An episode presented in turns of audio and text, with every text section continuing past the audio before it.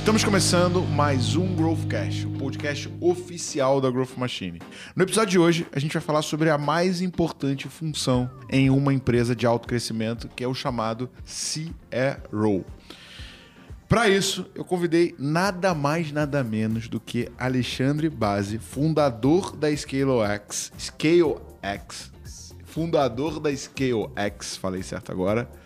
Estamos soltando essa notícia de primeira mão, ninguém sabe disso. Mentor Endeavor, foi CRO da Score, foi cofundador da Stella Expert Network, foi CRO da D1, foi é, que foi o primeiro IPO SaaS feito na Nasdaq por uma empresa brasileira, foi é, Sales Operation na Infracommerce, IPO na B3. Não precisa falar mais nada, né? O histórico tá grande. Que o cara é brabo. Ale, obrigado demais por topar participar do Growthcast, cara. Obrigado você. Encontro, né? A gente nem programou direito, se encontrou, já. Sequestrei o Ale num evento, falei, vamos lá.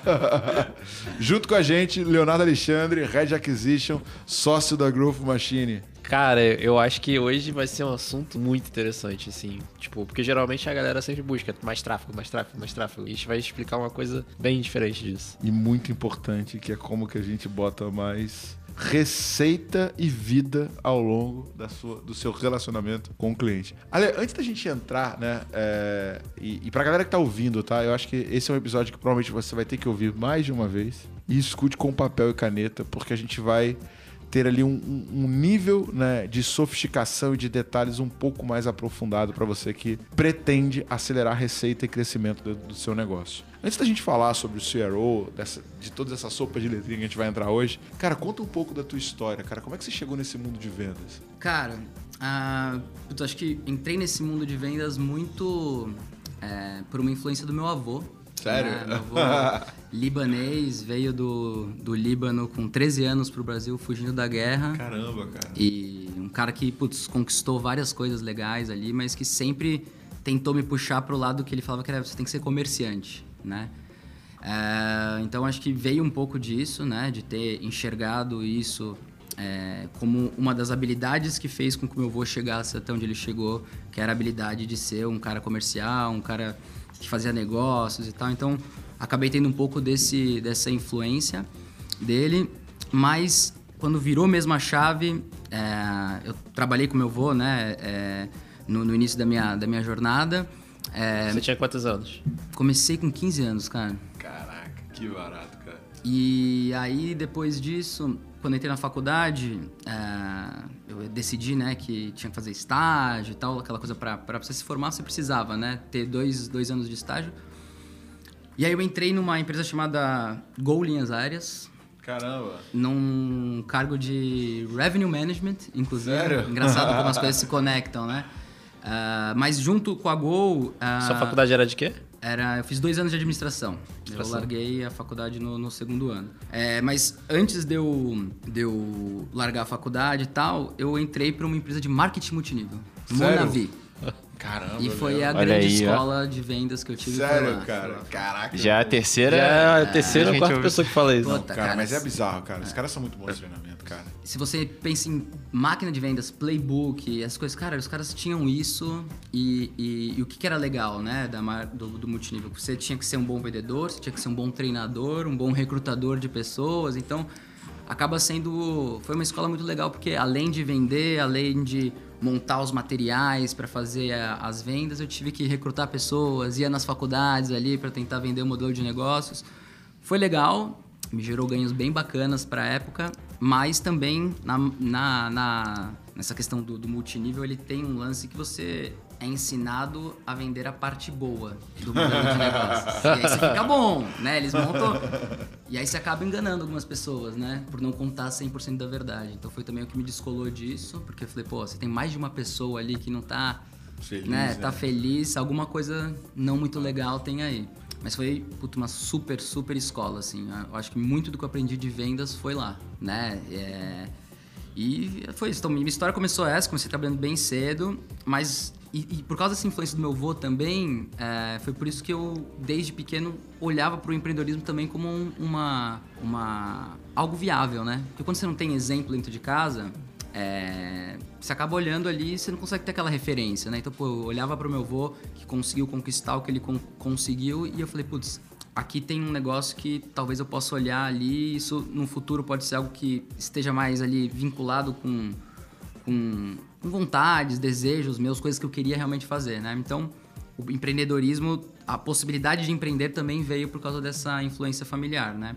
E aí, com 22 anos, eu fundei a Smart Entrega, é, que era uma espécie de um... É uma marca, tipo uma log de motoboys. Tipo uma log, não. Tipo um Uber de motoboys, que é o, mais ou menos o que a log também era meu concorrente direto na época. Meu primeiro escritório foi dentro do sindicato dos motoboys. Caraca! e, putz, foi muito legal, assim. Mas durou dos meus 22 aos meus 26 anos. Uh, foram quatro anos à frente da Smart. Chegamos a ter 5 mil motoboys cadastrados na plataforma. Rio de é, São Paulo e Porto Alegre como praças. É, pô, chegamos a ter 35 colaboradores, 3 legal. mil empresas PJ ativas utilizando a plataforma, vários é, é, pessoas físicas utilizando também. Então, pô, eu, se a gente for olhar para o Blitzscaling, na Smart eu consegui validar para o Market Fit. Eu passei pelo OS1, OS2, né? Família uhum. e tribo. Mas não consegui cruzar o abismo. Não consegui transformar a startup numa scale-up. Eu não consegui... o que, que, você acha que você falhou?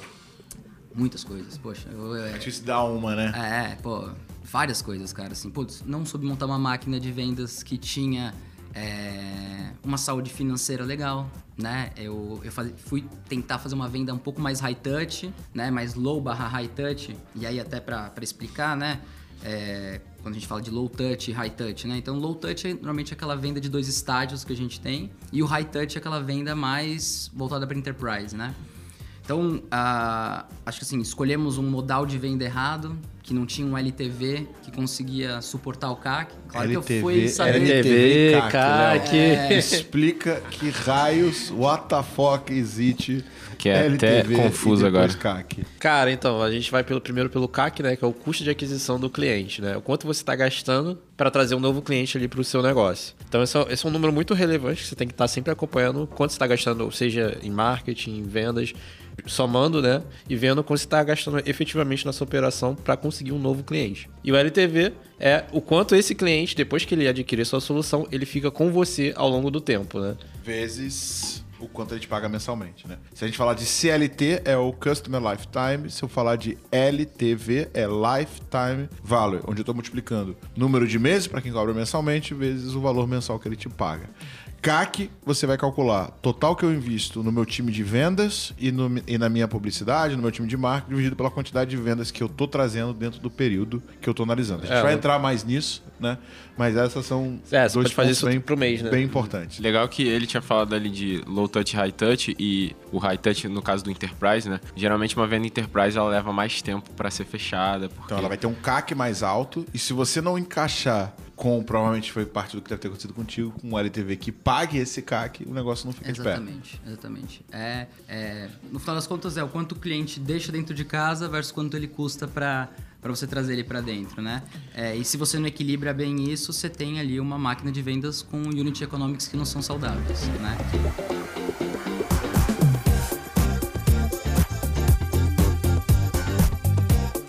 Então, galera, uma novidade muito legal é que a Growth Machine fechou uma parceria exclusiva com o Begin. Para quem não conhece, o Begin é um CRM da Zorro, é uma das maiores empresas de tecnologias globais que ajuda milhares e milhares de pequenas e médias empresas a terem mais resultado, mais eficiência nessa perspectiva de tecnologia. O Begin é um CRM simples, acessível, que começa gratuito. Então, é, se você hoje está buscando ter mais eficiência dentro do seu departamento de vendas, está buscando ter tecnologia e processos eficientes que te permite focar a atenção naquilo que realmente é importante. Cara, sem contrato forçado, sem necessidade de cartão de crédito, acesso limitado ao produto, tá? Você pode experimentar o Zorro Begin. Na descrição desse episódio tem um link para você criar a sua conta, tá?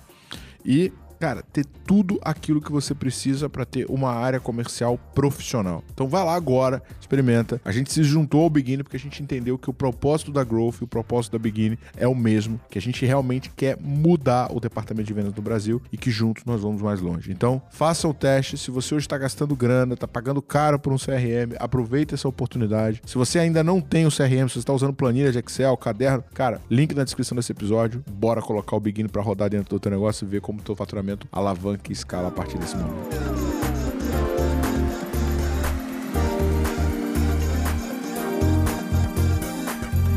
Então, acho que na Smart um dos erros foi esse, né? Então eu saí fazendo prospecção outbound para um negócio que tinha que ser super tech touch, né? O cara entra ali via uma mídia paga, por exemplo, e aí ele converte. Isso deveria ter sido a minha estratégia, e olhando até o que a Log fez na época, foi mais ou menos o que eles, eles utilizaram.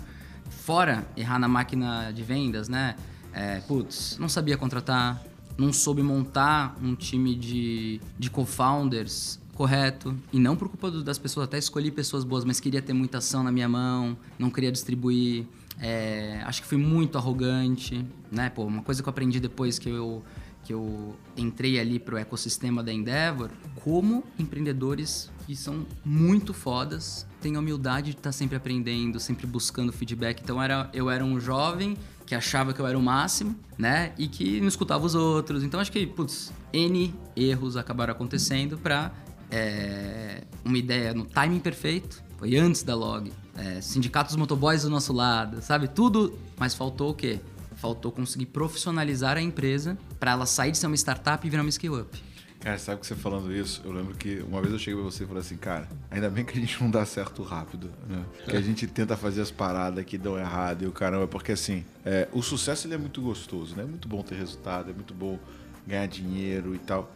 Mas assim, cara, quando você erra, quando você fracassa, é um professor que além de trabalhar muito a tua capacidade de resiliência, ainda desenvolve, cara, cara, o não o Peter Thiel. Como é que é o nome do cara do Feitas para Vencer? O ah. Tim Ferriss? Não, não é Tim Ferriss, não. Feitas para Vencer. É, depois eu falo o nome do autor. Ele fala que uma das características mais frequentes nos CEOs de sucesso é a humildade, saca? Então, assim, eu falo isso direto, que assim, a gente Cara, a galera olha de fora, né? Eu fico até meio que impressionado. A gente fez um workshop esse final de semana e o pessoal falou assim: não, cara, porque eu sinto que eu jogava futebol no bairro. Acho e... que o autor é James M. Collins. É, o Jim Collins. Jim Collins, Jim Collins isso aí. É, e aí o cara falou assim: não, cara, eu sinto que a minha empresa é, é um time de futebol do bairro. E aqui eu vi a Champions League jogando, né? Ele olhando a gente, a nosso processo, nossa estrutura. É, inclusive né? o time foi bastante elogiado. É. E só que, cara, isso aqui, isso é o nosso palco, não o nosso bastidor, né? Nosso bastidor a gente tentou várias paradas, a gente, cara, errou pra caramba, muitos investimentos que a gente fez não chegou onde a gente queria, mas isso permitiu aquilo que a gente tava falando no caminho, percorrer a curva de aprendizado. Mas assim, cara, é, eu tenho desafios de segurar um monstrinho que tem dentro de mim. Todos nós temos, que é um, que é um cara vaidoso, que é um cara arrogante. Mas essas porradas vão domando esse monstrinho Total. e vão me ajudando a ser um cara melhor. Total. Eu, eu sinto que eu amadureci, tipo, deixei de ser um moleque para virar um homem quando eu quebrei, né? E, e, a dor da quebra que me ajudou. É, tu deve ter ficado naquela reflexão, caraca, mas eu não sabia tudo. Mas eu não sou um fodão. Eu me achava. Porra, me achava pra caramba, né? Porra, né? Mas assim, é isso. E, e quando você é arrogante, você não vê o tombo vindo. e dói.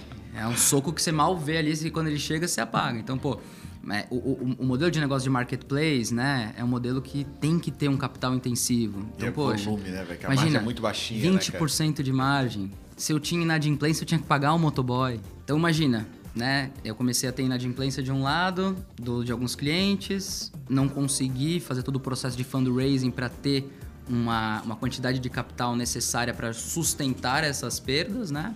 E, e foi indo, mas assim, pô, puta experiência. Viveria tudo de novo, cometendo os mesmos erros para que foram eles que me fizeram chegar até aqui, né?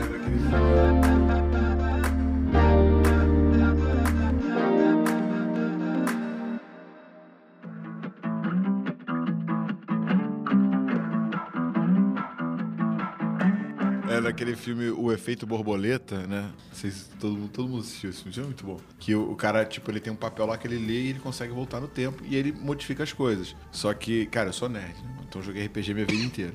No RPG tem três tipos de viagem no tempo, né? Primeiro, primeiro viagem no tempo é, a, é o futuro grego, né? Que o futuro está traçado, né? Indep que é por causa dos Delfos. Independente do que você faça, é, o futuro ele é linear. Então, o que aconteceu, aconteceu porque nesse futuro você já tinha voltado no tempo e feito a coisa acontecer. Esse é o primeiro. O segundo é o futuro da, do efeito borboleta, que é o, o futuro da aleatoriedade, que uma pequena variação se o Luan, em vez de vir com uma blusa amarela, viesse com uma preta, uma pessoa ia se distrair e amanhã seria completamente diferente. Então, ele fala que o bater de asas de uma borboleta pode causar um, um furacão do outro lado. Né? E o terceiro é o, é o, é o, é o que tem no o multiverso que na verdade existem diversas linhas do tempo que usa a teoria da corda, né? Então, quando eu volto no tempo, eu, eu criei uma nova linha, né? Eu, tipo assim, essa realidade que eu tô ainda existe, mas eu crio uma linha aqui do lado.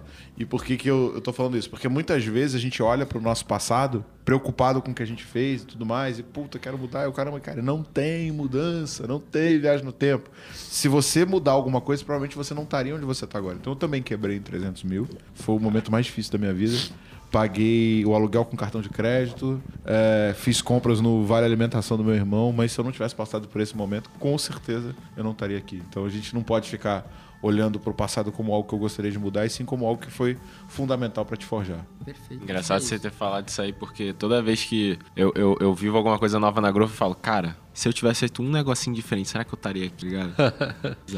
E, cara, e essa tua experiência como, né? Você foi CRO pela primeira vez na D1, né? Isso. Mas, e, e, cara, e quando você começou a entender da máquina mais científica, da máquina mais avançada, como é que você descobriu essa, essa história? Legal. Acho que é, é, é muito, assim, o primeiro contato que eu tive com vendas enterprise, então saindo da, da Smart, a Smart infelizmente não deu certo, meu investidor anjo, Kai Chopin, que, que é o fundador da Infracommerce, né? Me chamou para trabalhar na Infra.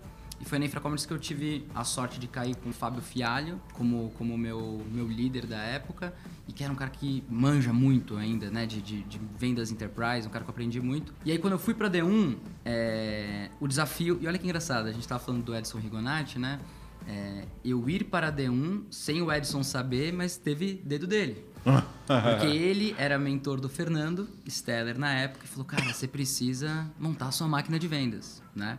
É, e aí o Fernando foi atrás do mercado para achar alguém para montar a máquina de vendas. Eu não sabia como fazer isso ainda na época, mas ele falou: Pois eu vou, vou atrás de um empreendedor que se ele não souber, ele vai lá e vai aprender. E o processo de começar a olhar para a venda de uma maneira mais científica, ele veio justamente de, da busca para montar a máquina da D1. E a Endeavor foi muito importante nesse processo todo, porque a gente utilizou toda a rede da Endeavor com mentorias para é, começar a entender um pouquinho mais ali, né, de como fazer isso. E o desafio que a gente tinha na época era não existia um playbook para vendas, é, para você criar a máquina de vendas para o enterprise os playbooks que, que tinham eram mais voltados para small business, inbound marketing, todo uma, um outbound mais de volume, mas para o enterprise mesmo, não, a gente não, não conseguiu encontrar uma literatura que nos ajudasse a entender o que, que a gente tinha que fazer. Então foi muita tentativa e erro, né? E muita mentoria. E assim, e isso foi um, lance muito legal. A maneira mais legal de se aprender é conversando com outras pessoas que já fizeram, né? Tendo essa humildade de trocar, de aprender e tal.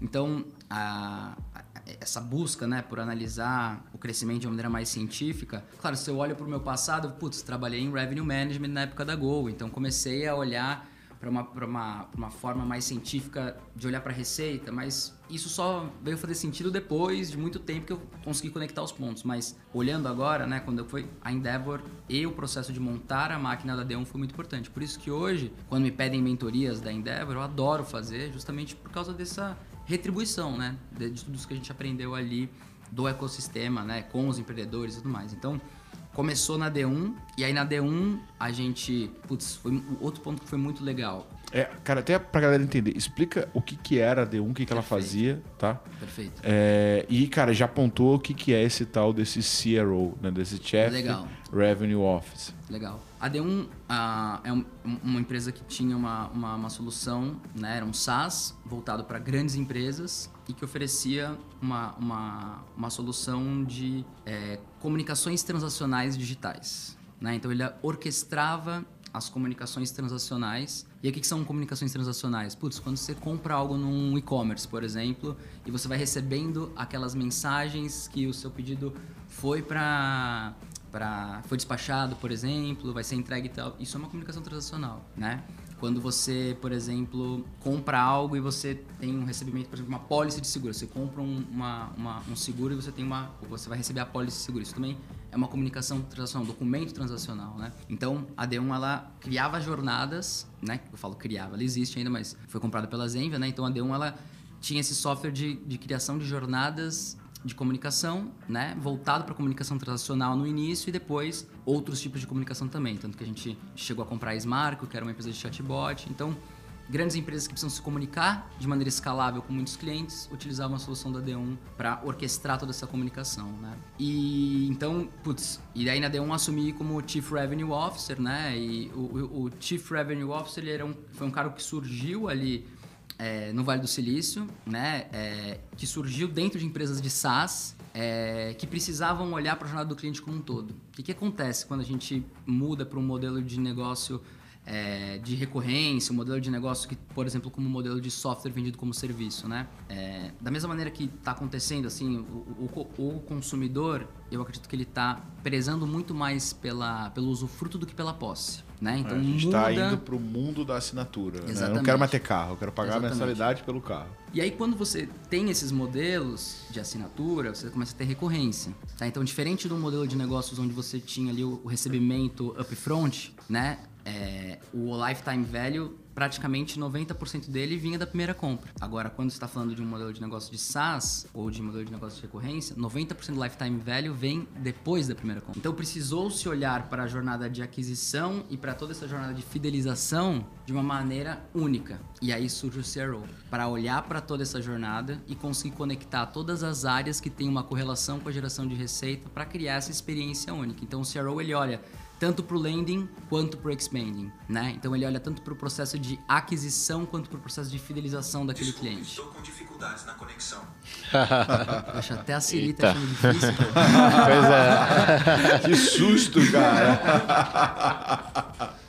Mas pegando um gancho, a gente bateu um papo né, com o Daniel Rowe da Salesforce, né, e eu falei um pouco sobre o Behind the Cloud, né, que é o playbook do Mark Bernier Cara, até onde eu sei, ele criou essa indústria. Você concorda Sim, comigo? Total, total. Né? O Mark Bernier era um executivo da Oracle, né? Que é uma das importantes big techs que existe. O cara era lá em cima, né? Tipo, colado lá no, no, no fundador. Só que ele não estava mais satisfeito. Né? E aí ele falou, cara, quero criar meu negócio. Pediu demissão da Oracle e montou a Salesforce. Né? E quando ele montou a Salesforce, ele, ele queria fazer três disrupturas. Né? Disruptura no modelo de negócio, disruptura no modelo cultural né? e disruptura no, no, no que hoje a gente chama de ISG, né? no modelo uhum. social, que 1% da receita da Salesforce eles doam é, para organizações não governamentais.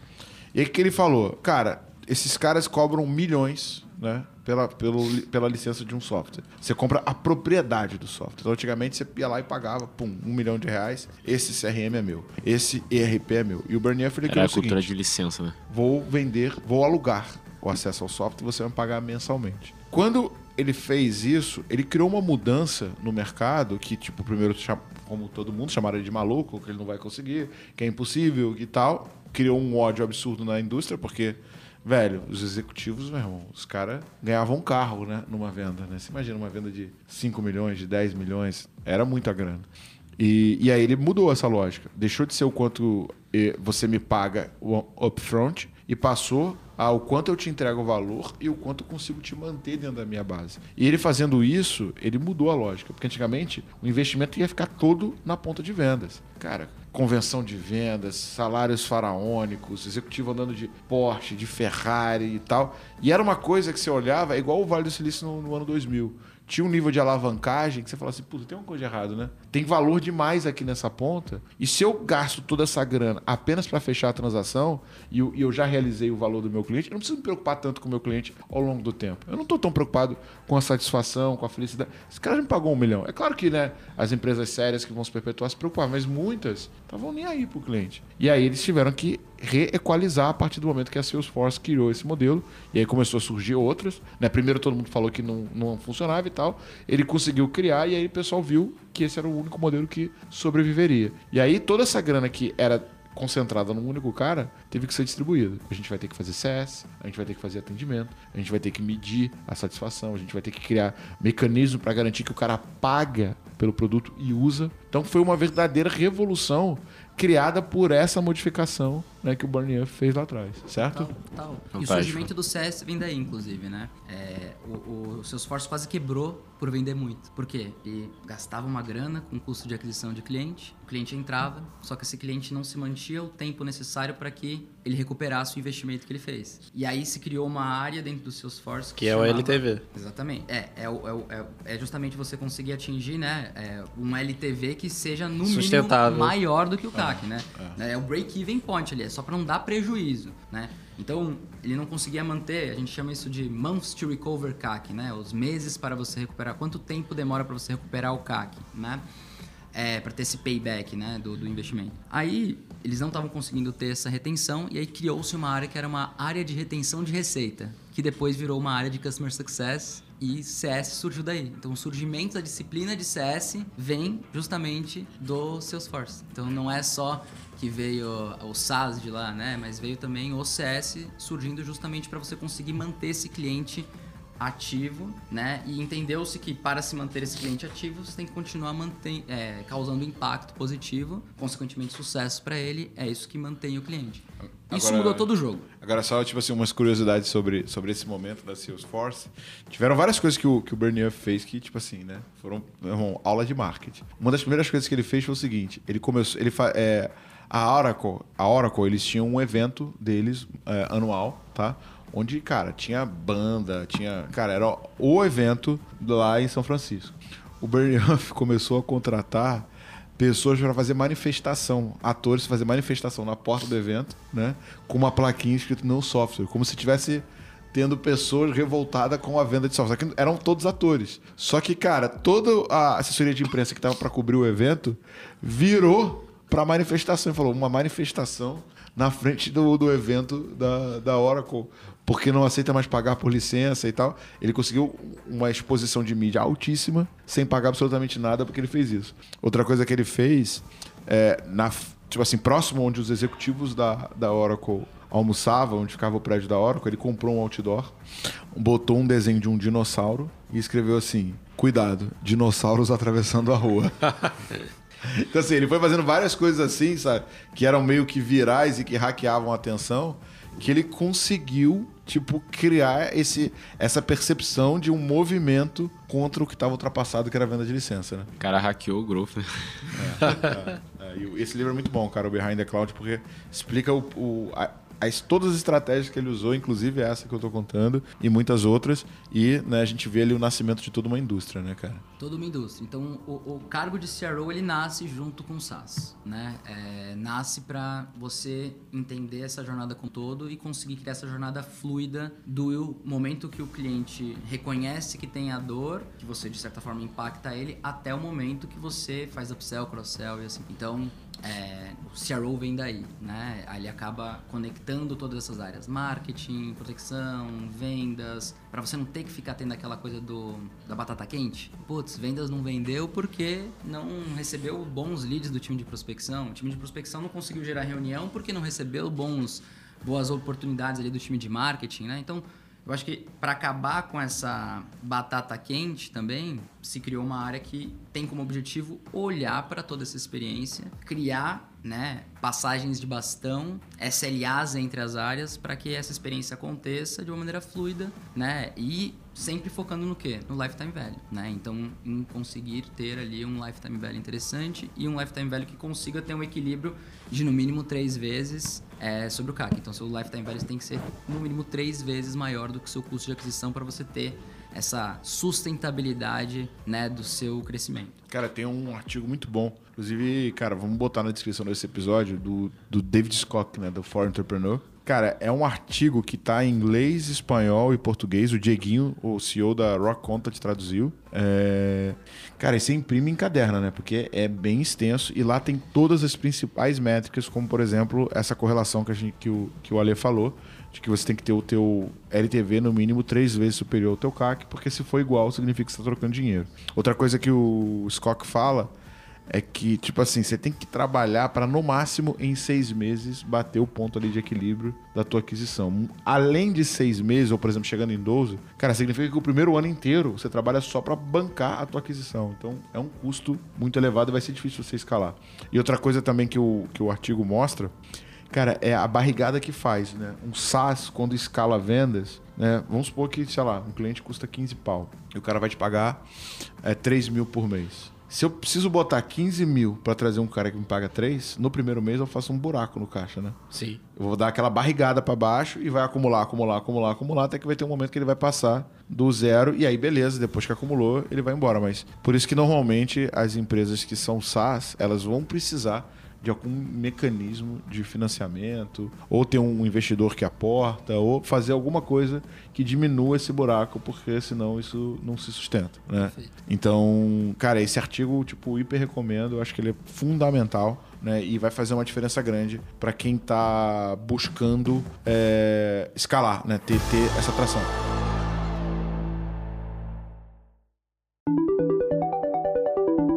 Ale, agora é o seguinte, cara.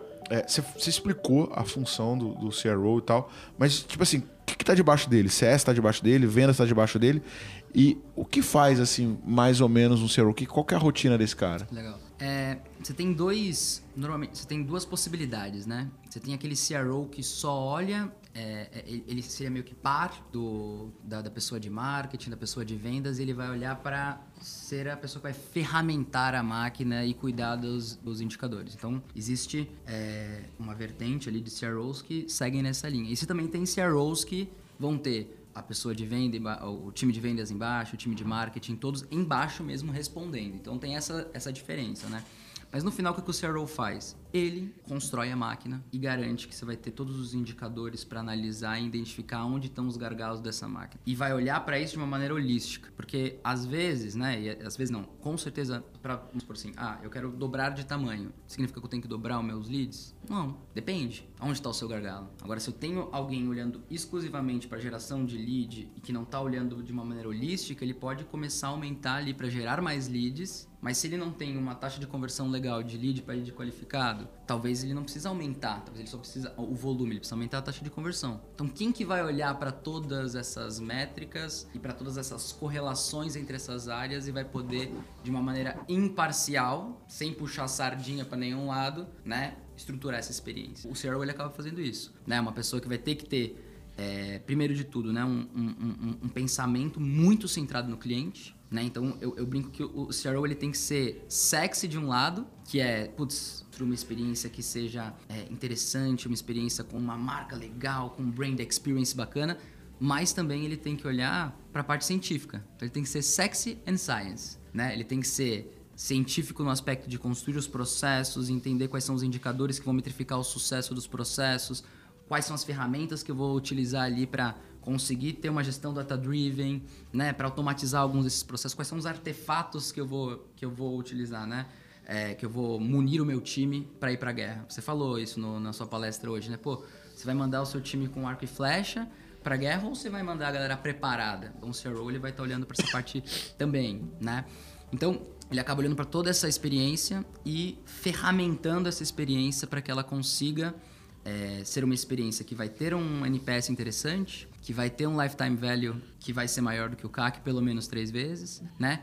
E eu acho que assim, se for olhar para as duas principais métricas que um CRO tem que se preocupar é LTV sobre CAC e NPS. Para mim, esses são a, a, os dois principais indicadores que ele tem que olhar: o Net Promoter Score e o Lifetime Value sobre. Cara, Léo, e assim, até puxando um pouco do teu dia a dia, né? Nessa ponta. Né, Acho do... que é legal até explicar antes o que é NPS. NPS. Boa. O NPS ele vai medir, né, é, qual que é o nível de, é, como assim, de, de, quão promotor um cliente é seu. Não é um nível de satisfação, né? Muitas pessoas acham, putz, o NPS vai medir. Não, ele não vai. É, a pergunta que ele faz é de 0 a 10 o quanto você me indicaria. Me indicaria para um amigo ou um familiar. Então, Acho que é um nível medir, além né, do, da satisfação. Tipo, o cara tá encantado, ele. É, o quanto você vai ser o meu vendedor. É. Né? Bem, bem mal isso. Quanto você está disposto a oferecer um serviço que você consumiu, que você teve uma satisfação para uma outra pessoa. Então o NPS ele acaba trazendo isso, né?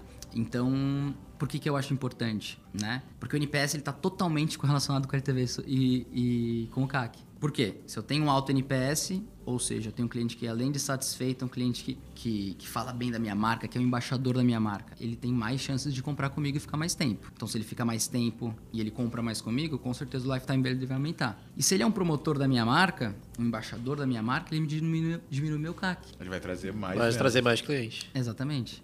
Então, para mim, essas são as duas métricas principais. E olhar para o NPS é o que faz, no meu ponto de vista, você conseguir criar um sistema que se retroalimenta. Então, se o meu objetivo é ter um cliente lucrativo, beleza, focado só no lifetime value, eu quero ter o cliente mais lucrativo que eu conseguir ali possível, vendendo mais para ele, né, aumentando o lifetime dele comigo, beleza. Agora, se eu consigo, além de tudo, gerar um impacto capaz desse cara ser uma das minhas avenidas de crescimento, eu consegui ter um customer-led growth, que é o meu cliente me ajudando a adquirir novos clientes e não só adquirir, a rampar também novos clientes. Então, por exemplo, um cliente seu que palestra num evento seu, ele está sendo um cara que está te ajudando de alguma maneira, né? Um cliente que faz um case de sucesso, um cliente que aceita uma ligação de outra pessoa que está para fechar com você, para fazer um feedback ali que a pessoa vai comprar. Então, entender que esse cliente ele pode sim, de alguma maneira, te ajudar no seu processo de crescimento, te gerando leads, acelerando a conversão desses leads, é o que eu vejo que é a, a grande chave do jogo para você conseguir atingir um crescimento sustentável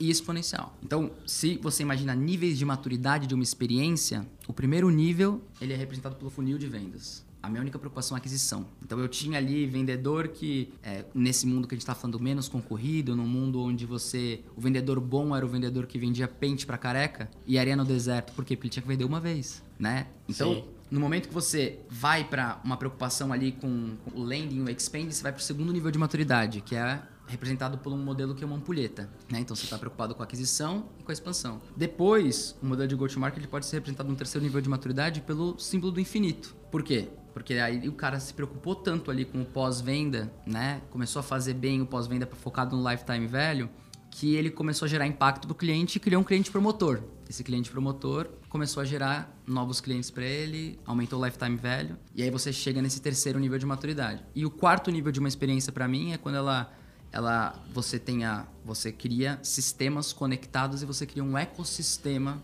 em torno da marca. né? Então você tem, por exemplo, a gente acredita que depois de Product Market Fit, quando uma empresa atinge Product Market Fit, aonde eu morri na Smart Entrega? De transformar a startup numa scale-up. De cruzar o abismo, o vale da morte ali da startup. E o que, é necessário para você construir, né, essa. eh, evoluir de maturidade de uma startup para uma scale-up? É justamente você dominar as três experiências fundamentais, que é a experiência do cliente, que o CRO cuida ali, que a gente estava falando, a experiência dos talentos e a experiência dos acionistas. E para mim essas três experiências elas têm esses quatro níveis de maturidade. Então eu posso, por exemplo, só me preocupar com a aquisição de um talento. Mas se eu me preocupo com a aquisição de um talento e além de preocupar com o funil para adquirir ele, eu me preocupo com o pós-contratação, faço um bom onboarding, eu treino esse talento, eu desenvolvo esse talento, eu aumento o lifetime value dele. Como? Ficando mais tempo comigo e ele conseguindo crescer e entregar mais valor para a empresa.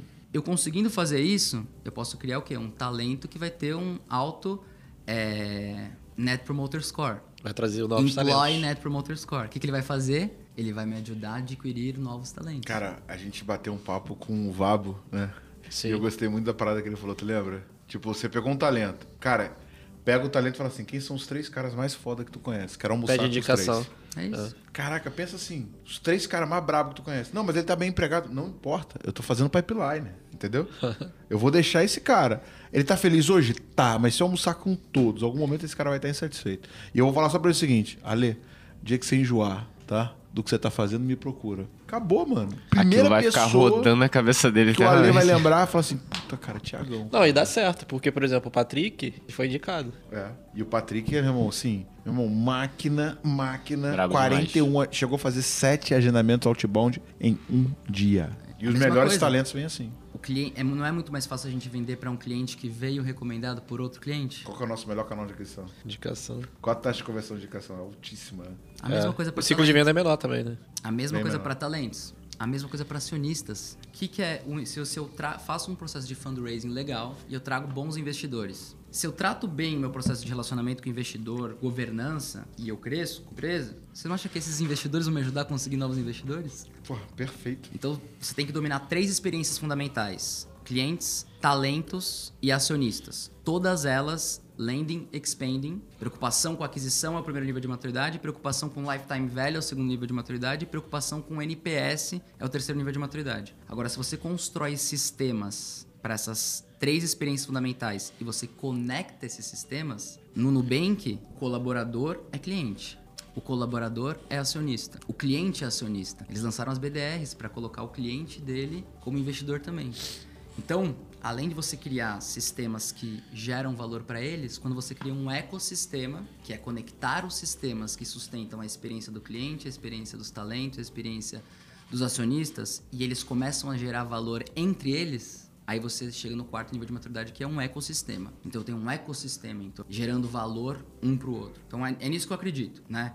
é, que existem quatro níveis de maturidade de uma experiência e existem três experiências fundamentais. E uma empresa, para sair de, uma, de, de, um estágio de maturidade de uma startup para virar uma scale-up, ela precisa dominar essas três experiências. Cara, eu queria dar um passo atrás, mas assim, antes da gente, da gente entrar, é, eu queria provocar um pouco o Léo. Cara, na tua ponta, né? Olhando para aquisição, quanto você acha, tipo assim, o que, que você poderia colocar para a galera que tá nessa ponta? O quanto é importante essa linha do, de ter alguém olhando para revenue, né? Ou seja, para crescimento de receita por cliente não olhando apenas para aquisição, na tua perspectiva? Cara, para mim é muito importante. Por, por exemplo, você pode configurar, vamos dizer que você trabalha com mídia, você pode configurar suas campanhas, vai trazer lead, né? O objetivo da campanha é trazer lead, mas não necessariamente qualificados. Então você tem que estar tá sempre avaliando, revisando, cara, tá ocorrendo agendamento, tá convertendo. Então é um trabalho que exige um olhar mais próximo, né? Total. Exige tempo disso. E para retroalimentar toda a estratégia. Às vezes você vai ver um canal que você está utilizando não é o ideal. E você vai ter que mudar o seu canal. Hoje você pode anunciar em diversas plataformas diferentes, por exemplo. Né? Então, você está avaliando isso. Ter alguém para te apoiar é essencial, né? Total.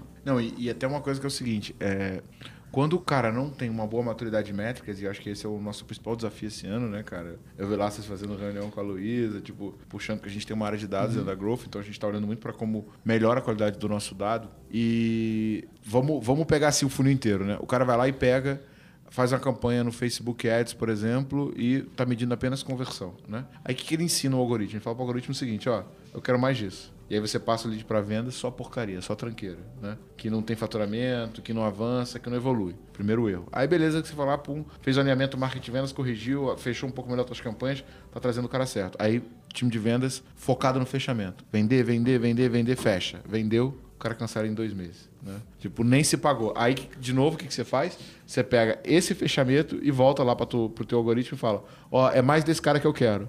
Aí o Facebook fala, deixa comigo, irmão. né?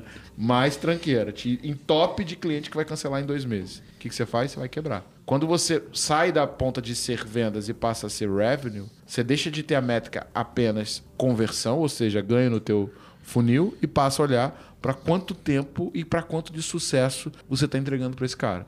E aí, cara, você falou uh, um termo legal, que é o Land Expand, mas eu queria que você contextualizasse melhor. Perfeito, perfeito. O que raios é esse tal desse aterrizar e expandir, né? E se quiser contar também a história da Normandia, eu ainda vou trazer o Rigonante para contar essa história. Boa. E quais são as melhores práticas também, né? Legal. Acho que assim, é, lending é o processo de aquisição, né? Que eu tenho que fazer para adquirir cliente. E o expanding é o processo de fidelização. Que eu preciso fazer para fidelizar esse cliente e esse cliente crescer ou em tempo comigo ou em ticket médio, né? Ah, principalmente quando a gente olha para vendas enterprise, né? Para vendas para grandes empresas, é, se você não tem uma estratégia muito estruturada de lending e expanding, você vai ter muita dificuldade de crescer. Por que isso? Porque provavelmente quando alguém vai te, uma grande empresa vai te contratar, ela não vai pegar ali e vai te dar todo o share of wallet. Ela vai provavelmente te dar uma parte. Uma, uma unidade de negócio. Exatamente. Né? É, e aí é seu papel como empresa olhar para isso e estruturar para ver como você vai fazer esse crescimento, como você vai estruturar essa, essa expansão, né? É, e é fundamental, principalmente quando você está falando de, de, empresas enterprise, que você consiga ter isso, porque se ganha o dinheiro ali. Né? Você tem um puta custo de aquisição para a primeira venda e depois você tem ali low hanging fruits, né? que são é o crescimento dentro da base. Né? Então, lending expanding nada mais é do que você conseguir trazer os clientes certos, e conseguir se estruturar para que depois que esse cliente certo entra, você consegue aumentar o valor que ele deixa dentro de casa através de estratégias de venda para dentro para o cliente, né? Então, Aí você vai ter o time de CS que vai ajudar nisso, ou um time de account manager, dependendo do tamanho das contas, né? Cara, mas tem um, tem um, um artigo do. Cara, o Tom, Thomas Tunks, ele fala muito disso e é incrível, né? E, cara, assim, uma empresa que teve um puta caso de sucesso foi o Tableau. Né? O Tableau foi adquirido por 16 bilhões pela Salesforce. E o Tableau, né, ele meio que é um monstrinho estranho, né? Porque diferente do mundo SaaS, né? Ele era um cara que vendia licença, ele era muito servidor, ele era completamente diferente. E como é que era a estratégia? E eu vivi isso na prática, tá? Eu estava lá na minha reunião, no, no, com, no fundo de investimento, com o conselho, numa empresa anterior, e o CFO, cara, chegou para apresentar os números dele, cara, e a gente com os gráficos feio para burro do Excel, e o cara com os gráficos 3D, meu irmão, que ele mudava de slide, o gráfico dava uma balançadinha, saca? Aí vai, porra, eu, diretor de marketing, o outro diretor de vendas, mostra aqueles gráficos bidimensional, Sabe, parecia o Mario Bros do, sei lá, do PlayStation contra o do Nintendo, entendeu? Assim, porra, né? Tá, tem uma coisa de errado. Aí o que a gente fazia? Acabou a reunião, eu falei, cara, que gráfico é esse que você tá usando? Ele falou, cara, isso aqui é um tablô, né? Que eu baixei e eu tô usando agora. É, legal. Aí o que acontece? O diretor de vendas vai lá, pum, também quero uma licença. O que, que o tablô faz? O tablô tem lá, você pode pagar. Não lembro agora quanto tá, mas vamos supor que fosse dois mil reais para você ter a versão dele local na tua máquina. Tu pagou dois mil. Se foi para a reunião de conselho, mostrou para todo mundo e definiu um novo padrão de gráficos e dashboards que a gente deveria usar. Aí o diretor de vendas quer, não quer passar vergonha, contrata. Foi, próxima reunião, tá o diretor de vendas e o diretor financeiro mostrando o gráfico foda e o diretor de marketing com um gráfico bidimensional. O que acontece? Eu vou lá também no tabuleiro e vou querer. Pô, virou padrão. Tem, tem o que ter também. Quando eu vou baixar a terceira licença, o tabuleiro espera assim. Não é assim, não. Duas, tudo bem. Agora vamos conversar, porque eu tenho uma proposta melhor. Então, aquele negócio que começou num ticket de dois mil reais, ele rapidamente expandiu sozinho para um ticket de 20 mil. Isso é o Land Expand. Ele aterrizou cobrando dois. Internamente ele foi se vendendo e depois ele foi para 20 mil. Então, olha o ativo que você está fazendo. Né? Você está diminuindo o ciclo de venda, porque o cara, o Walter, comprou esse negócio sozinho. Ele mesmo vendeu internamente, porque né, humilhou os demais que não tinham o gráfico brabo, né? E depois, tipo um cara, canvas, né? foi só o consultor ir lá e fazer uma venda na Enterprise. Jogo agora vocês têm no servidor, está disponível para a empresa inteira. Esse é o Land Expand, não é à toa que os caras cresceram da maneira como eles cresceram, né? Exato. E aí, quanto é importante de você ter claro o seu ICP para fazer isso bem feito. Então é, beleza, se eu sou uma empresa que eu tenho que me preocupar, né, para crescer ali depois do, do que eu faço a minha venda, eu tenho mais oportunidades, eu tenho que ter muito claro quem que eu vou atacar. Qual é o perfil de cliente ideal que vai me possibilitar esse crescimento, né? Então, principalmente quando a gente está falando de vendas para grandes contas, se você não tem uma estratégia boa de crescer dentro da conta, você vai ter dificuldades né? Porque o seu CAC vai ser muito alto, ciclos de vendas que, que são grandes, longos, né? E você vai acabar tendo problema de conseguir ter aquela proporção que a gente Cara, falou. e tem, tem duas coisas que eu percebo, né? O Léo, ele tem um, uma postura de direto, né? Tu falar com o cliente, fazer reunião e, e, e, medindo a dor do cara. O Dieguinho, ele fala uma parada que é muito legal, que é o seguinte, é, vender novamente para o teu cliente é um mecanismo de fidelização. Porque quanto mais ele vai pagando... Por exemplo, eu resolvi um problema, né? Vamos supor, o cara foi lá e contratou o 10X um, botou a máquina de para funcionar, botou, tá prospectando, tem os processos e tal. Inclusive, você que está ouvindo quer saber o que é o 10X, tem um link aqui embaixo para você pedir um diagnóstico gratuito, tá? Então já vai lá que meu time vai analisar e ver se a gente consegue te ajudar. Se for o momento, a gente vai te apresentar uma proposta incrível para isso. O cara terminou o 10X. Aí o cara fala, puta, quero mais. Ou no meio do 10x, né? Será que tem alguém para vir treinar o meu SDR? Será que tem alguém para medir as minhas métricas? Se você não tem um mecanismo para vender novamente para esse cara, a chance de vir um concorrente teu e, ah, não, pô, é mais avançado, é melhor, é, é mais próximo, tem mais acompanhamento. Então, assim, vender novamente para tua carteira, mais do que aumentar o teu LTV e potencializar a tua receita, ele é um mecanismo de defesa. Porque o cara pum, entrou para um novo ciclo. Entrou para um novo... E ele sente que ele está progredindo. Então você tem que ter. Você matou o primeiro monstro. Você tem que ter uma nova arma para ele matar o próximo monstro. Certo, Ale? Total, total. O exemplo que você deu ali é, do Tableau, né? Imagina se eu não me preocupasse em expandir na conta e eu deixasse só com aquele diretor que tem. Poderia acontecer o inverso, né? Chegar lá o Power BI, o cara vai e faz e ele vai crescendo em outras áreas se você fecha a possibilidade dessa entrada em outras áreas, você, além de tudo, você protege seu território, né? Então, nas vendas enterprise, crescer dentro da conta é o que te gera às vezes stickness, né? É o que te gera de você ficar deixar aquela conta mais presa ali com você. Pô, é muito mais difícil cancelar um contrato que eu tô com, a, por exemplo, as métricas de todas as unidades de negócio interligadas, conectadas. Eu tirar um software desses é muito mais difícil do que eu tirar só o software do time de marketing, por exemplo, para ele substituir. Por isso, gera essa, essa amarração do cliente ali com você, né? Você vender mais para ele. Fica mais difícil ele sair.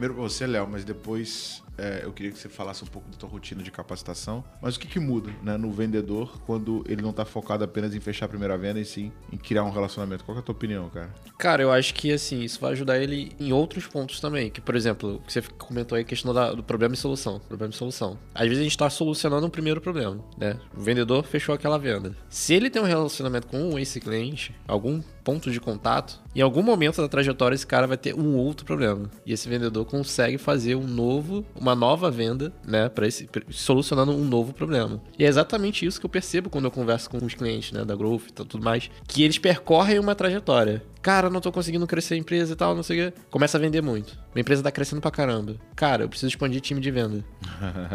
preciso achar mais SDR. mais SDR, pré-vendedor. Cara, preciso aumentar isso para porque tipo assim, tá funcionando, mas agora eu tenho um novo problema, contratação. E o problema muda, né? E o problema vai. Nunca, não- o problema não acaba, ele só vai migrando, né? De uma área pra outra, de uma área pra outra, de uma área pra outra. E tem uma parada que é o seguinte, cara, que a galera não se liga.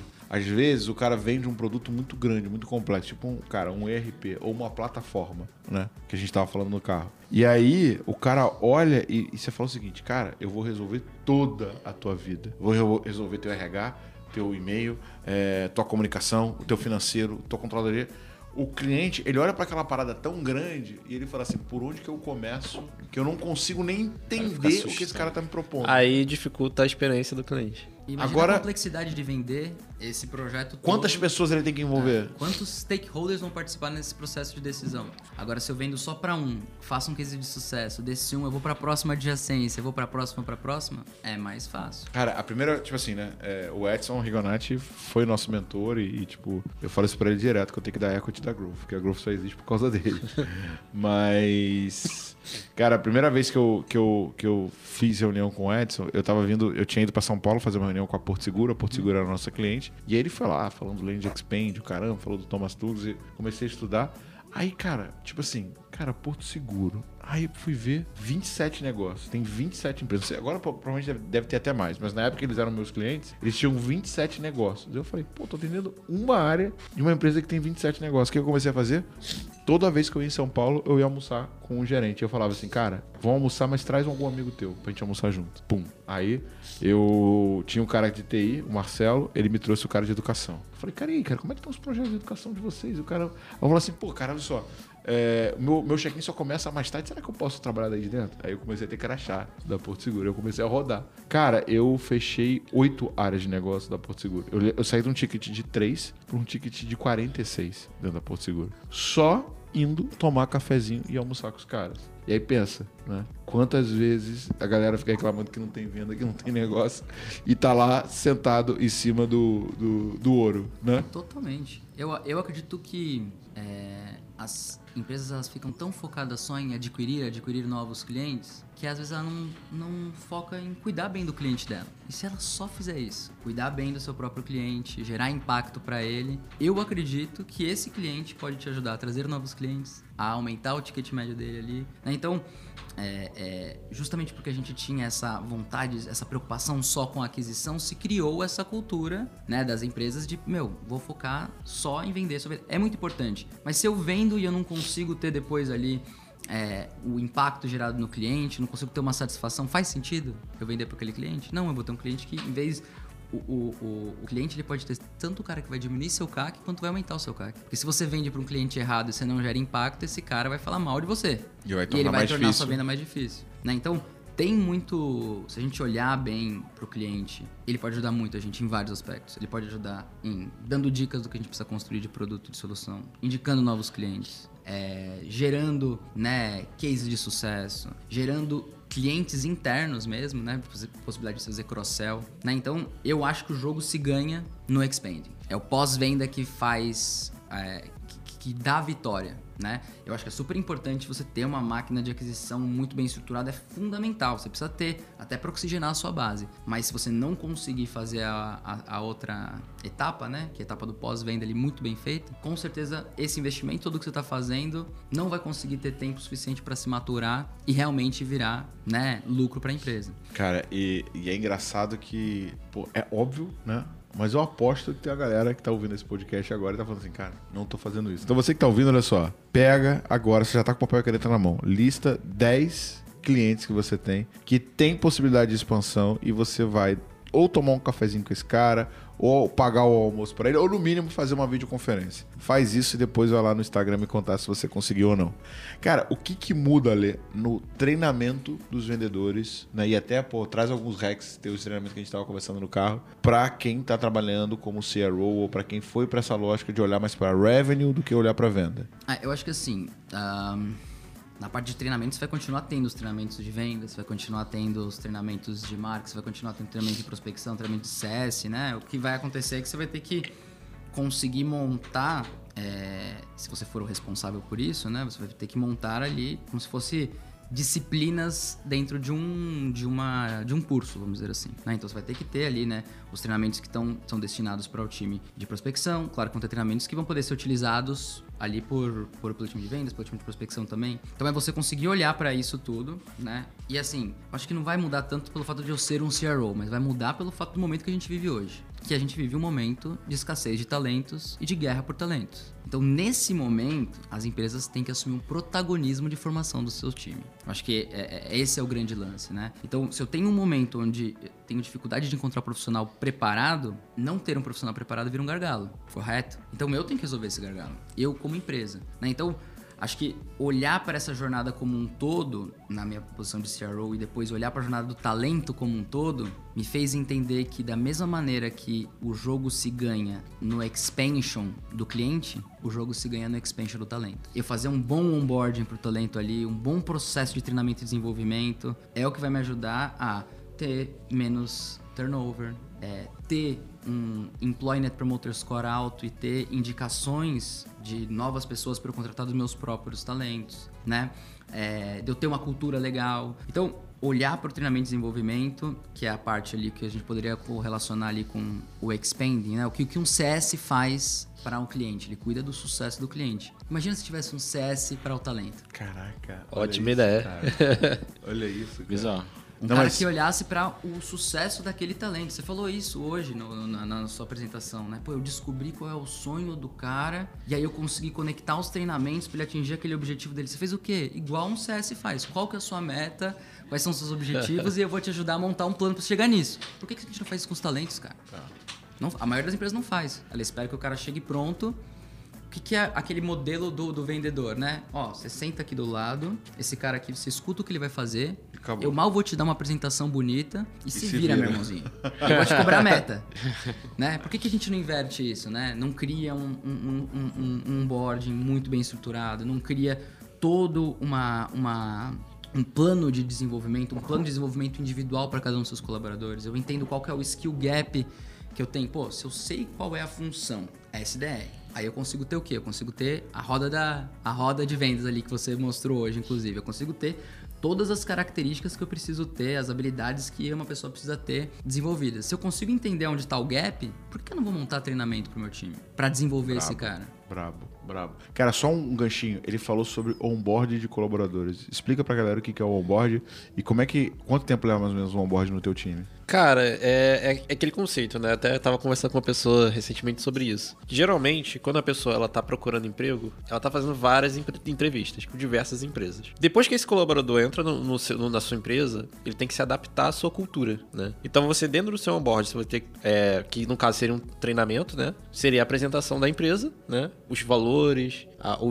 o que a empresa está buscando, o objetivo da empresa, o impacto que está buscando causar, o problema que soluciona e também tem as próprias habilidades técnicas que essa pessoa tem que desenvolver ao longo da carreira dela dentro dessa empresa, né? O fato de você não fazer um bom onboarding estruturado, basicamente vai fazer essa pessoa entrar na sua empresa e quando ela tiver o ok de outra empresa que ela já estava fazendo entrevista, ela vai virar para você e vai falar: "Cara, eu passei numa outra entrevista e infelizmente eu não me adaptei tão bem aqui, eu vou para uma outra empresa", né? Então você acaba perdendo o colaborador ali dentro dos três primeiros meses, que é a média, né? Tem uma- algumas pesquisas relacionadas a isso, que nos três primeiros meses são os meses mais críticos que, é, que um colaborador passa após entrar na sua empresa. Então, se você não fizer um bom processo de onboard, acompanhamento nesses três primeiros meses, a chance dele sair é enorme. E aí você volta de novo pro ciclo de abrir a vaga, fazer todas aquelas 90 entrevistas. dias. Não, e vou te falar uma parada. É, dois, dois, dois eventos. No primeiro evento, um cara do nosso time de pré-vendas recebeu uma proposta de uma empresa, inclusive já foi nossa cliente, investido e o caramba e tal, pra ele ir pra lá como BDR. E, e aí eu entrei no, no circuito e falei: não, tu não vai. Não, tu não, tu não vai. Tu vai vir pro meu time, eu vou te treinar, eu vou te capacitar, eu vou te mentorar e tu vai ser o melhor dessa parada. Aí, pum, ficou. E aí eu assumi o time, né, em uma carga pesada de capacitação que a gente tava conversando. Outro cara do meu time, em fechamento com o cliente, a cliente falou: "Não, então, eu queria fazer uma reunião contigo, mas é sobre outro assunto". Aquele outro assunto. aí que outro assunto? Não, não, não, vamos fazer a reunião. Aí vai fazer a reunião então. Cara, olha só, o que eu queria negociar contigo, eu não queria negociar a compra do 10X, eu queria negociar uma proposta pro profissional vir trabalhar na minha empresa. Só que os caras, velho, tipo, eles nem escutam. Porque o aprendizado que eles estão tendo, o crescimento que eles estão um mês depois do outro, ganhando mais dinheiro e tal, e vendo o nível de investimento que a gente está fazendo para fazer com que eles sejam cada vez melhores, principalmente quem passou por uma empresa, fala assim, velho, não tem outro lugar vai fazer isso. Raríssimos lugares vão, vão investir de fato tempo para fazer o funcionário, o colaborador ficar cada vez melhor. Raríssimos. Porque é cultural. A gente não acha que, que precisa. Por quê? Porque até pouco tempo atrás a gente vivia num mundo onde você tinha mais pessoas disponíveis para trabalhar do que vagas. Aí você perguntou também a questão do tempo de onboard, né? Eu percebi que, aqui, pelo menos no time de marketing, até a pessoa ter um nível de, de adaptação legal, começar a realmente ser mais produtiva, leva em torno de dois meses, né? Então, nesses dois meses, ela tá se adaptando, cara, o que, que acontece dentro da empresa, o que, que a empresa trabalha,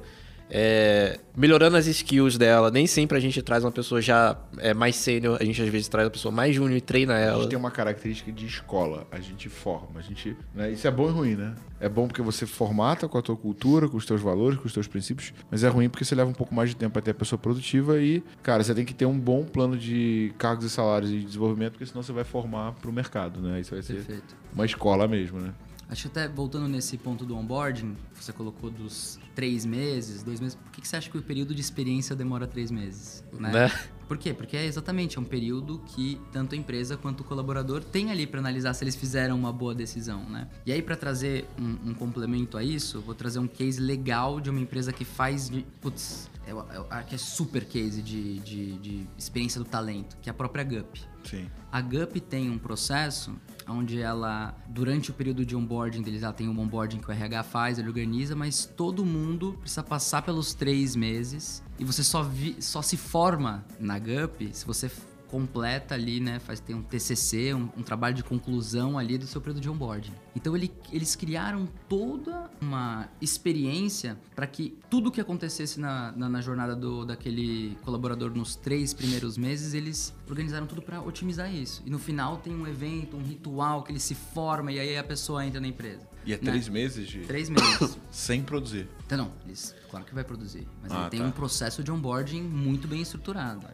é. Todo um processo que o RH cuida, mas que também o líder cuida de ter esses períodos, esses três meses muito bem é, desenhados para justamente você conseguir rampar a pessoa mais rápida, né? É, acho que até depois vale até é, convidar alguém da GUP para eles contarem melhor, que eles vão contar com muito mais propriedade do que eu. Mas assim, animal, essa coisa de ter uma formatura. Vocês só viram de nós depois que você provar nesses três meses que, cara, porra, a pessoa tem que estudar, ela tem que produzir um material para apresentar pra galera no final. E aí tem todo um ritual que eles fazem para essas pessoas que estão se formando ali da, da. Então, porra, por que não fazer isso, cara? Caraca, muito bravo, Né? cara. Agora, vamos trazer isso para vendas só pra coisa matemática, tá? Se eu demoro para rampar um vendedor, ele vai demorar mais tempo pra bater a meta dele, correto? Sim. Tô- tá custando pra mim, cara. Ele tá custando sem bater meta ali. Quanto tempo ele fica sem bater a meta significa uma ineficiência no processo. Agora, se eu crio um onboarding que em três meses eu consigo rampar o cara melhor, ou eu tenho, por exemplo, a máquina de vendas muito bem estruturadinha, que é um manual do que, que ele tem que fazer, eu acelero essa- esse processo de rampagem. Então, eu acho que é fundamental olhar para toda a jornada depois que a pessoa é contratada e que a gente tem que assumir essa responsabilidade de treinar. Claro, depois do onboarding, aí você vai ter outros tipos de treinamento, como aqueles que a gente tá falando. Pô, roleplay, do cara fazer roleplay toda semana, é fundamental, né? Além do roleplay, você ter, por exemplo, Kumbuka ou um clube do, do, do livro, grupo do livro, pra você ler ali. Então, assim, tem N maneiras de você conseguir fomentar É, até isso. porque depois do onboarding, tipo assim, o aprendizado não acaba. Lifelong Con- learning, Continua cara, aprendendo. continuar. Ah, claro, claro. Não, assim, eu, eu hoje no meu no time de 10x, eu tenho o Clube do Livro, todo dia. Eu tô até pensando em abrir pra empresa inteira. Eu tô com algumas ideias aqui, mas todo dia, toda segunda, de 10 às 11, não, de 11 ao meio-dia, é o nosso Clube do Livro. E a gente lê sempre, lê ou discute um capítulo, né? Agora a gente tá nos pergaminhos do maior vendedor do mundo. Então, cada dia é um pergaminho que a gente tá batendo. Então, isso é legal. Você vai criando uma cultura de aprendizagem. E é uma cultura que também tem que ser não só de você aprender sozinho, mas de você ensinar. Porque daí você cria, né? é, Você não vai precisar ter uma área de TD. Você consegue ter a empresa inteira com esse pensamento, né? De se desenvolver e de ajudar o próximo. Então a gente até tava, tava, a gente tava até conversando no carro, né? Pô, o vendedor bom, ele precisa fazer roleplay? Claro que ele precisa. Para dar exemplo pros outros. Pra Cara- ensinar os outros, pra ajudar os outros, ele tem que fazer, ele trabalha O em time. Ale deu um hack de roleplay. Cara, compartilha esse hack, velho, que eu anotei aqui no meu Slack e já tá entre uma das coisas que eu vou implementar. Conta aí, cara, como é que você fazia pra escalar o, o roleplay? O roleplay, eu acho que assim. Primeiro que é o roleplay, né? roleplay, É, eu já ia falar isso. roleplay é uma simulação que você vai fazer, né? Em vez de você. Você vai simular o processo de venda. É um teatrinho. Partes, é um teatrinho, exatamente. Uma simulação. É, e o que, que é legal? E uma coisa que eu descobri. Você sabia que as pessoas, os vendedores, eles têm mais vergonha de fazer roleplay do que fazer a venda? Sério? Claro, porque você tá com um monte de pessoa que você conhece do lado. O cliente que tá ali, que talvez não compre, ele não, você não vai nem ligar. Agora imagina, tá o CEO na mesa, o diretor e o cara tá fazendo roleplay. É muito mais pressão do que com o próprio cliente. Então, se eu treino o cara nisso, quando ele chega no cliente, fica fácil, né? Mas o que, que é importante no treinamento? Consistência. E o que, que é importante para você, como líder, conseguir ter consistência? Você não pode ser cotovelo. Você não pode ser é, algo que dependa de você ou que, se você não fizer, o negócio vai rolar. Então, você tem que criar algo que se sustente de forma. Sustentável. Exato. Que role sozinho sem você. Sem então, você. o que, que a gente fez? Né? A gente criou é, um modelinho onde um grupo com quatro pessoas se junta numa sala do, do Zoom ou do Google Meetings, bota para gravar. E aí nessas quatro pessoas, um vai ser o cliente, outro vai ser o vendedor, né? Em algum dos momentos da jornada, então é importante, né? Todos eles recebem um script de quem que ele tá quem você vai atuar em qual momento da jornada de compra você está, né? Para tanto o vendedor quanto a pessoa que vai representar a pessoa que é o cliente conseguir se posicionar ali, né? E aí, você vai ter duas pessoas além dessas duas fazendo. Uma vai olhar para você e vai falar, putz, pontos positivos desse roleplay e pontos negativos. Isso tudo fica gravado e depois que termina o roleplay, a pessoa que fez o, o, o vendedor ela vai se autoavaliar, a pessoa que foi o cliente vai avaliar a pessoa que fez o vendedor, a pessoa que tinha que trazer os pontos positivos vai trazer os pontos positivos e a pessoa que tem que trazer os pontos negativos vai trazer os pontos negativos. Então pensa que no mês você vai ser cliente uma vez, você vai ser é, vendedor uma vez, você vai ser o cara que vai avaliar pontos positivos e o cara que vai avaliar pontos negativos, né? E aí eu consigo através desse score saber quais são os roleplays que eu tenho que escutar. E aí eu não preciso participar de todos os roleplays, mas eu consigo ter um fluxo constante Sacada. de roleplays acontecendo toda semana. Aí pelo score, inclusive, eu consigo dizer, putz, esse roleplay que eu vou pegar e vou colocar no meu LMS pra entrar na minha parte de treinamento e desenvolvimento pro meu time, porque foi um roleplay muito bom.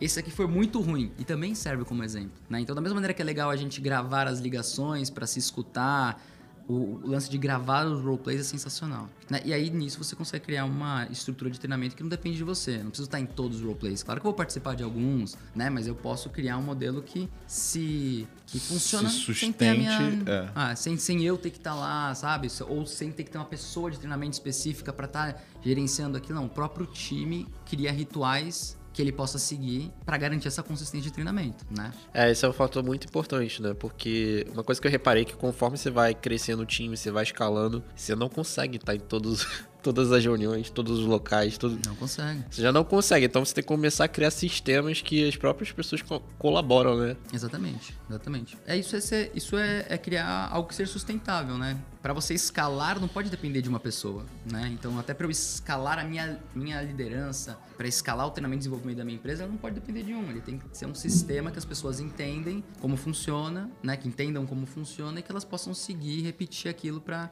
não depender de uma pessoa especificamente. E aí você vê como que a empresa, tipo, é como uma escola. Você tem que ensinar o tempo todo.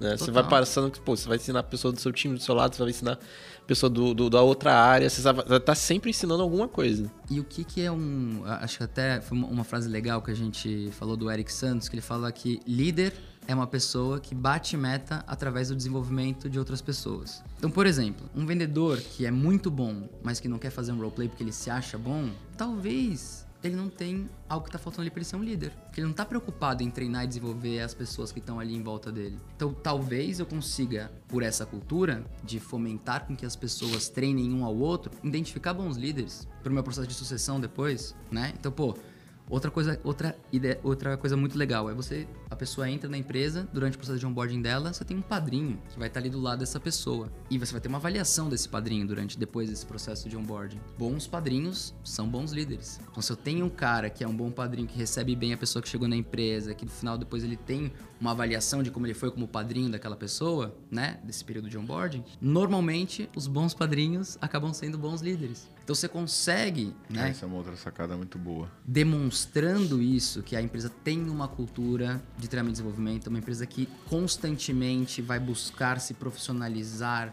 se desenvolver, um ao outro, inclusive. Se isso tá na cultura da empresa, aí o negócio vai rolando, entendeu? Cara, você sabe que é, um pouquinho antes de eu. Quando eu comecei a Growth, né? Quando eu fui demitido da empresa que eu era gerente, diretor de vendas em São Paulo e voltei pro Rio, eu fui contratado. Uma- eu fiz uma negociação, né? Pra trabalhar quatro vezes na semana numa empresa e ter um dia livre pra tocar a Growth. E esse dia livre eu intercalava entre mentoria, consultoria e produção de conteúdo. E nessa empresa que eu tinha entrado, eu entrei pra liderar o time de vendas, né? E aí eu comecei, tipo assim, cara, a galera entendia vendas como atendimento, não entendia vendas como ciência, como método, como ser consultivo, comecei a dar muito treinamento. E um dos vendedores, cara, tipo, ficou muito pilhado. E aí começou a aplicar, e começou a ter resultado e tal, e crescer e o caramba. E, e aí eu falei, ele chegou pra mim, né, e falou, cara, tá sendo incrível isso aqui e tal. E eu comentei com ele que eu ia pra São Paulo, que eu ia visitar. É, dessa vez eu visitei a, o LinkedIn, a Salesforce e a Vita, né? E ele falou, cara, posso ir contigo? E eu falei assim, pô, mano, como é que vai ser? Não, eu tenho uma folga vencida, eu vou pagar minha passagem e eu quero ir contigo. Eu carrego os equipamentos, eu vou, vou dar um jeito de ir contigo. E, esse, e ele foi comigo, né? E cara, putz, velho, aí ele entrou na Salesforce, aquela decoração da Salesforce, ele, uau! Aí foi no LinkedIn, aquela decoração, aí, pô, ele foi lá na área de venda. Cara, a área de vendas do LinkedIn, mano, não sei se tu já foi lá, velho. Eles têm uma mesa que você aperta um botão, a mesa sobe. O fone de ouvido deles é um fone de ouvido com uma parada azul, velho, que brilha, Bluetooth sem fio. E aí os caras vendendo em pé e o caramba, e articulando. E eu lembro que, que a gente voltou, né? A gente foi bate e volta, a gente foi e voltou no mesmo dia. E aí, quando eu tava indo pra casa, ele me mandou uma mensagem. Ele mandou assim: Thiago, você mudou minha vida. Obrigado, porque eu não imaginei que ser vendedor poderia ser algo tão foda e que dava pra ir tão longe. Esse rapaz, um ano depois, veio a falecer de uma, de uma parada assim totalmente inexplicável. Mas ele sempre que achava uma parada nova, ele me mandava e ele tava o tempo inteiro crescer. Assim. Então, querendo crescer, querendo se desenvolver. Então, você vê o quanto que né, é importante né, esse trabalho de valorizar o ser humano, de mostrar a direção. E a gente, às vezes, a gente olha muito pro número, né, pra receita que a gente vai trazer e esquece que tem uma vida ali, né? Total, total. Esquece que tem uma vida, esquece que você pode causar um impacto positivo ou negativo numa outra vida, né? Esquece que você tem uma responsabilidade, né? Não, é até mais de uma vida, né? Porque, na verdade, é uma pessoa de uma família. Total. Uma pessoa de uma família, né? Cara, e, e antes de eu, de eu- de eu te fazer uma pergunta matadora, é, a gente fez o nosso workshop na máquina de vendas no último final de semana. E, cara, e como é que foi a experiência de ver a galera no corredor, no final e tal, cara? Cara, foi absurdo, assim. Tipo, no final a gente chorou. Teve gente chorou ali no corredor. E contou história de vida. Tipo assim, é que eu até tava falando com uma pessoa ali no, no, no mais no privado, né? Já tinha uma galera indo embora. Que às vezes a gente não documenta as coisas. E a gente não vê o quanto a gente evoluiu, né? Por acaso eu falei isso e essa pessoa tava nessa, nessa fase de tipo. Cara, eu fiz coisa pra caramba, muita coisa não deu certo. Claro, óbvio, teve outras coisas que deram certo, mas essa pessoa só olhava o lado do tipo, não deu certo. Não funcionou isso, não funcionou aquilo. E quando eu falei isso, a pessoa caiu no choro. Começou a chorar e falar: Cara, você mudou minha, minha, minha, minha percepção das coisas. Pô, teve tanta coisa que deu certo e eu não tava olhando e tal, não sei o quê. E, tipo assim, então foi emocionante. E, e mais assim, até do que pô, a receita que gerou e tudo mais, porque foi, foi bom também nesse aspecto. Cara, é inclusive até aquilo que, que tava na blusa do Daniel Ho, né? Que é valor cria valor, né? É, valores criam valores. Então, tipo assim, quando a gente agrega mais valor, né, para as pessoas, é consequência. É. Cara, a galera saiu daqui numa, numa coisa de tipo, tá desproporcional o que eu paguei com o que eu tô levando. Isso é maravilhoso, né? Quando você consegue entregar esse nível, da pessoa fala, putz, eu pagaria 3, 4, 5 vezes, gerou um puto impacto. É esse o sentimento que você quer gerar, que é maravilhoso, porque você tá fazendo seu trabalho. E isso vai gerar mais cliente, cara. Entregar valor, como você falou, vai gerar valor pra você. O lance tá no lifetime velho. E até o time, né, cara? O time trabalhou o final de semana inteiro, dia das mães e o caramba. Cara, eu acho que assim, foi uma puta. é, A galera não entende a importância do trabalho, né, cara? Exato, eu acho que esse foi um evento que trabalhou muito a cultura da Growth também. Por quê? Eu, eu entrei muito no começo da Growth. Então a empresa era menor, tinha pô, 11 colaboradores. Então, quando você tem menos colaboradores, é mais fácil você manter a cultura forte. É mais fácil você manter essa, pô, por que, que a empresa existe? O que, que a gente, o impacto do que a gente faz. E quando a empresa cresce, são tantas áreas, tantas métricas, tanta coisa para acompanhar, e às vezes a pessoa se desconecta um pouco do propósito da empresa. E quando a gente faz um evento como esse e traz pessoas do time para ver o impacto no real, é outra visão. Total. Ela tá vendo o impacto que ela tá gerando, Gerando. na vida dos clientes. Porra, isso tem muito valor. Tem muito valor. Eu achei- É, é- é isso, né? É, por que, que ela faz algo? Se ela não entende o motivo pelo qual ela tá fazendo isso, ou o impacto que aquilo tá gerando, por que, que ela vai continuar fazendo? Né? Sim, e, e- é aquilo, né? Melhor do que a gente falar é a gente mostrar. Sempre vai ser mais poderoso. Ale, cara, é, você teve uma trajetória incrível. Agora, né, como founder da ScaleX. Cara, o que, que você considera que, se você fosse deixar uma coisinha pra galera que ouviu esse episódio, em relação a crescimento, em relação à máquina, em relação a CCRO, presta atenção nesse ponto. O que, você deixaria de dica final? Boa, gostei. Acho que dica final: olha pro seu cliente, olha pro seu talento e tenha empatia por ele, cara. Eu acho que o grande lance tá aí. Acho- Simples, né, É cara? simples. Né? Ah, é, não vai querer criar algo que tá na sua cabeça. Vai lá, faz customer discovery, conversa com o cliente. Quer entender como melhorar seu produto? Chama o seu cliente, monta um board de clientes. Por que você não monta um board de clientes que todo. ah, Que nem você tem um board de, de investidores, né? De, de, de um, um- Você vai lá e se encontra de três em três meses, uma vez em um mês. Por que você não tem isso com o cliente? Pro cara te falar se tá legal, se não tá ruim. Por que você não tem isso com seus talentos, às vezes? Né? Então acho que, pô, vamos amplificar a voz dos clientes e amplificar a voz dos talentos. E vamos. Acho que um ponto importante: nem sempre o cliente tem razão, mas ele sempre tem que ser ouvido. Né? Então acho que, como mensagem final, escute seu cliente, escute seus talentos. Nem sempre eles vão ter razão, mas eles sempre têm que ser ouvidos. E o que eles falarem tem que te gerar alguma reflexão. É isso. E aí, Luan, no ranking. Caraca, essa última agora. Pô, nem sempre o gente tem razão, mas ele sempre precisa ser ouvido. E além disso, você tem que ter uma reflexão. Cara, pra mim foi um soco no, no estômago. Tô, tô Muito impactado. boa, muito boa. Cara, quem quiser trocar ideia contigo, quem quiser conhecer um pouco melhor a ScaleX, como é que faz? Quiser conhecer, estou no Instagram, não tão ativo como você gostaria. Só mentorias também de como, né? Explorar melhor ali essa parte da produção de conteúdo, mas estou no Instagram, estou no LinkedIn, no Instagram ale.base, com dois is e dois es, ale.bazzii. Ah, no, no LinkedIn, Alexandre Base, e estamos lançando o site da ScaleX, scalex.cc, se não tiver no ar ainda, mas logo logo vocês vão ver aí. Tamo junto. Obrigado demais, cara. Léo, como é que eu te acho, Léo? Como é que troca ideia contigo? LinkedIn, leonardo.alexandre.si. Boa. Ó, thiago.reis.gm, LinkedIn, TikTok, Instagram. Se você quer levar o teu crescimento para o próximo patamar, aqui na descrição desse episódio você vai achar um link para você se cadastrar, solicitar um diagnóstico gratuito. Meu time vai analisar o teu negócio e vai mostrar para você um plano para você chegar nas tuas metas e tornar mais fácil atingir o teu próximo nível. Pra cima!